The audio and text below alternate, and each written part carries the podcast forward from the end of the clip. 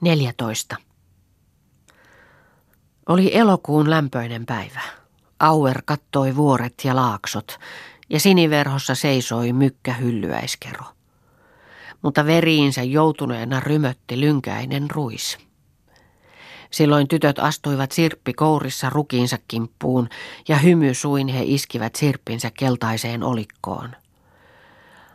Ahvatta kuhina ja karea jurmitus alkoi kuulua raskasteräisen olikon rinteestä.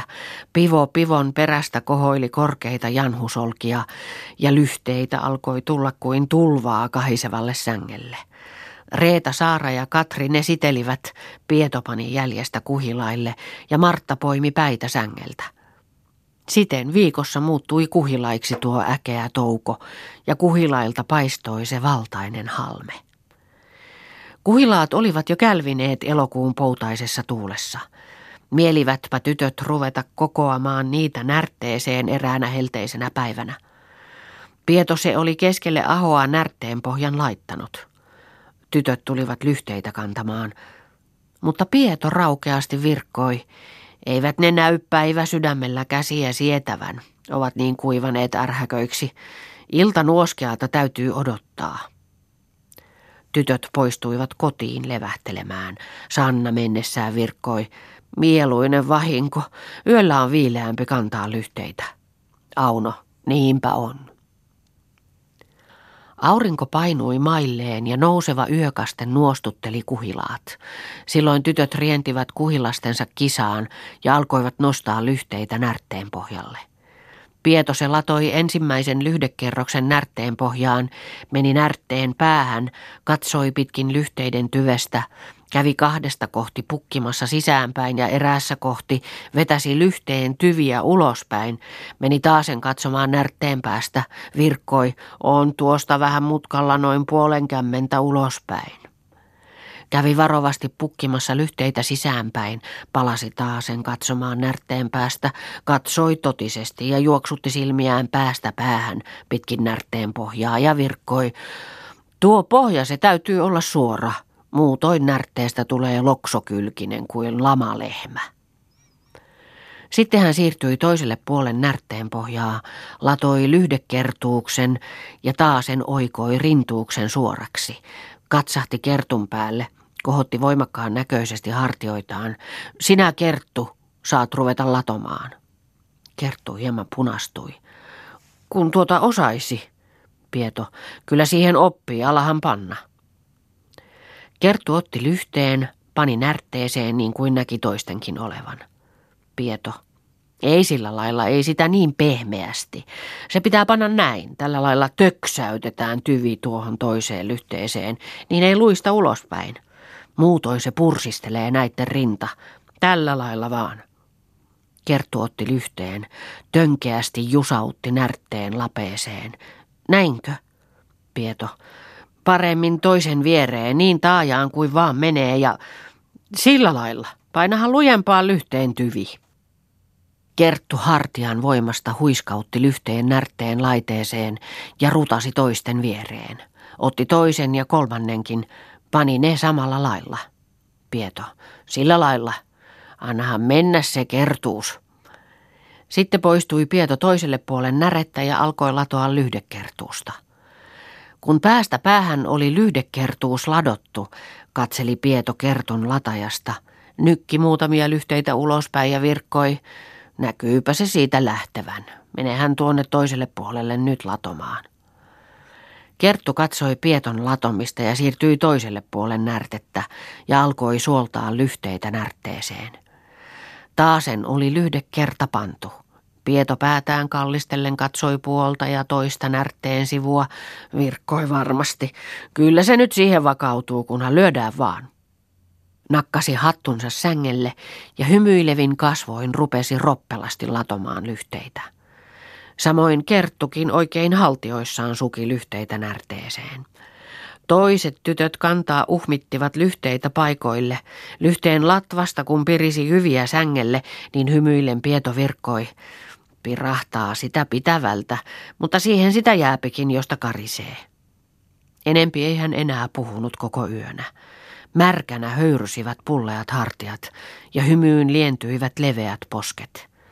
Märkinä makajaksina riippuivat tyttöinkin tukat ruskeille kauloille ja oistona juoksi hiki pitkin tulehtuneita poskia ja selkiin liittyivät märät paidat.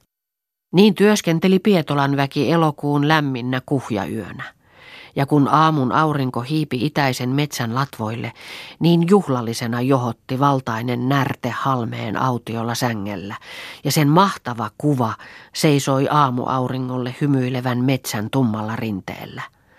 Syvä tyyneys näkyi tyttöön ja pieton väsyneissä kasvoissa, kun keräilivät päitä närtteen ympäriltä. Kerttu istahti sängelle. Hikihelmien ojat näkyivät tuhrauneilla kasvoilla – Auno istahti viereen, ja hiljaisena kuin pulmuiset pälveen liepsahtelivat toisetkin tytöt siihen ympärille. Karkean paitansa hihaan pyyhkeilivät he kasvojaan ja kirkkaina remahtelivat silmät. Kerttu katseli närtettä, virkkoi. Vuosi takaperin olimme onnettomimmat, mutta nyt onnellisemmat kaikkia ihmisiä. Auno, joka kovan kokee se pehmeän perästä löytää, sanotaan – Todellakin. Vähän enemmän kuin vuosi takaperin juuri tässä seisoimme. Se kauhistava palo hukutti elon ja elämisen henkeä ja hipeätä myöten. Mutta nyt on kaikki lisästen kanssa takaisin. Hyvä kaikki, hyvä kaikki. Nyt maksamme ahtolaan velkaamme ja vielä jää kahdenkin vuoden leipä talteen. Siten eletään aivan luotuja päiviään. Sanna, hyvä on pitkän pinon vieressä lastuja poimia vappu, niin se ajan kiertävä ratas kiepauttaa yhdessä vuodessa asiat nurin niskoin ja kääntää taasen pystyyn. Kyllä me nyt elämme kuin pukit huuhdassa, kun muu paha muualta katsonee. Kerttu, luojalla on lykyn avaimet.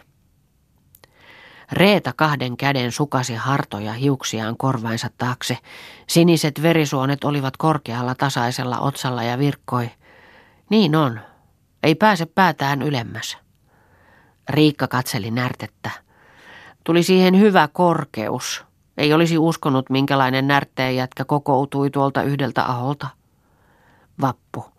Näki hän sen semmoisen lyhteen paljouden. Sanna. Mutta mihinkäs niitä nyt ruvetaan jyviä panemaan? Se ei sovi pikkupussiin tuon närtteen sisus. Isä se suunnille tietäisi, paljonko tuosta pemahtaa rukiita. Kysytäänpäs isältä. Isä! Pieto kohotti päätään, kun oli kumartunut päitä poimimaan. Mitä? Sanna. Paljonko luulette lähtevän rukiita tuosta närtteestä? Pieto virkkoi varmasti. Noin, vähän enemmän kuin 60 tynnyriä. Vappu hytkähti, kasvot leimahtivat. Se on koko rovio, ja ne ovatkin rukiita ihan helmen karvallisia. Sanna. Mutta mihin niitä sovitetaan? Ne eivät sovi pikkupussiin. Auno. Kyllä niitä on sijoja. Säkkinä on köyhä kaikki. Tuosta porstuan peruskamarista tehdään aitta. Saara. Se on minun kamarini, ei sitä panna aitaksi. Riikka. Sinun. Ole vaiti. Vappu. Siitähän tosiaankin. Ei kuin pannaan lattia vaan, niin silloin on aitta valmis. Kerttu. Sitä minäkin olen ajatellut. Sanna. Siitä tehdään aitta ensihätään. Mutta nyt tuntuu rupeavan päivä laulamaan, eikö lähdetä levähtämään? Auno. Niinpä tuntuu, lähdetään vaan. Vappu. Kiinni se tuntuu silmiä riitelevän. Tytöt nousivat seisalleen ja raukeasti haukotellen lähtivät kävelemään kotiinsa. Pieto se vaan nokki hattuunsa närtteen sivulle karisseita jyviä ja itsekseen tuumaili. Herveä se on veri lumella, minkä nuo Jumalan hyvät tuolla jaloissa. Laskeusi polvilleen sängelle ja nokki jyviä lakkiinsa. Niinpä se rupesi painostamaan. Sadekko tullenee. Pani sen jyvähattunsa päänsä alle ja köllähti närteen sivulle syrjälleen. Lupsautti verkalleen parin kertaa silmiään. Leveä partainen leuka hervahti varattomaksi. Hengitys raskeni. Nukkujan tyyni rauha valtasi uupuneet kasvot ja viihtyneenä retkotti jokainen jäsen. Lännen vuoriin kätkeytyi illan aurinko, kun Pieto kohosi istulleen. Harreili silmillään sinne ja tänne, nousi seisalleen, kävellä toikkaroi muutaman askelen, katseli taasen ympärilleen, haukotteli parin kertaa, kielellään kasteli paksuja huuliaan, käsillään hieroi turvottuneen näköisiä kasvojaan ja katseli taasen töhmeröisesti ympärilleen. Nukahdin tuohon. No en suinkaan minä hyvin kauan.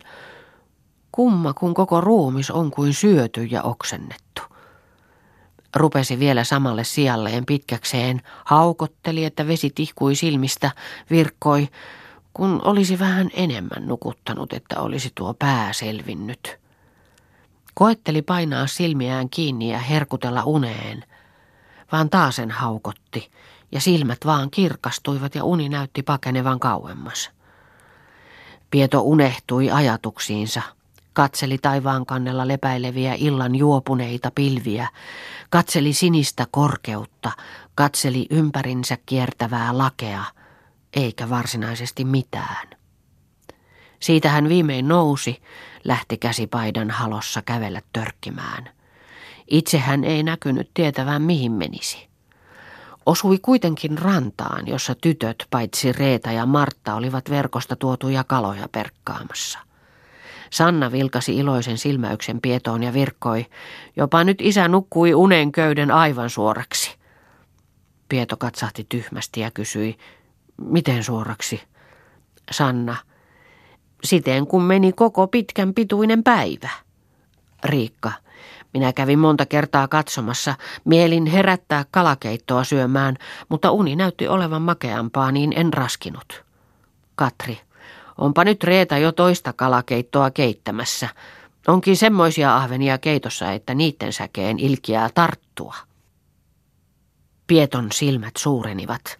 Harreillen katseli taivaan rantoja, katsoi hyllyäiskeroa. Onko illanruskoa tuo puna hyllyäiskerossa? Sanna, onpa hyvinkin ja viimeistä tähdettä sekin. Kohta uinahtaa ihan. Pieto haukotteli välinpitämättömästi, lähti kävelemään, käveli pirttiin. Otti tangosta leipäkannikan, puolikosta suolaisen selkäviillon siian, istahti pöydän taakse ja silmiään lupistellen pureskeli makeaan suuhunsa. Reeta toi siihen maljallisen keitettyjä ahvenenmuruja ja toisen maljan lientä.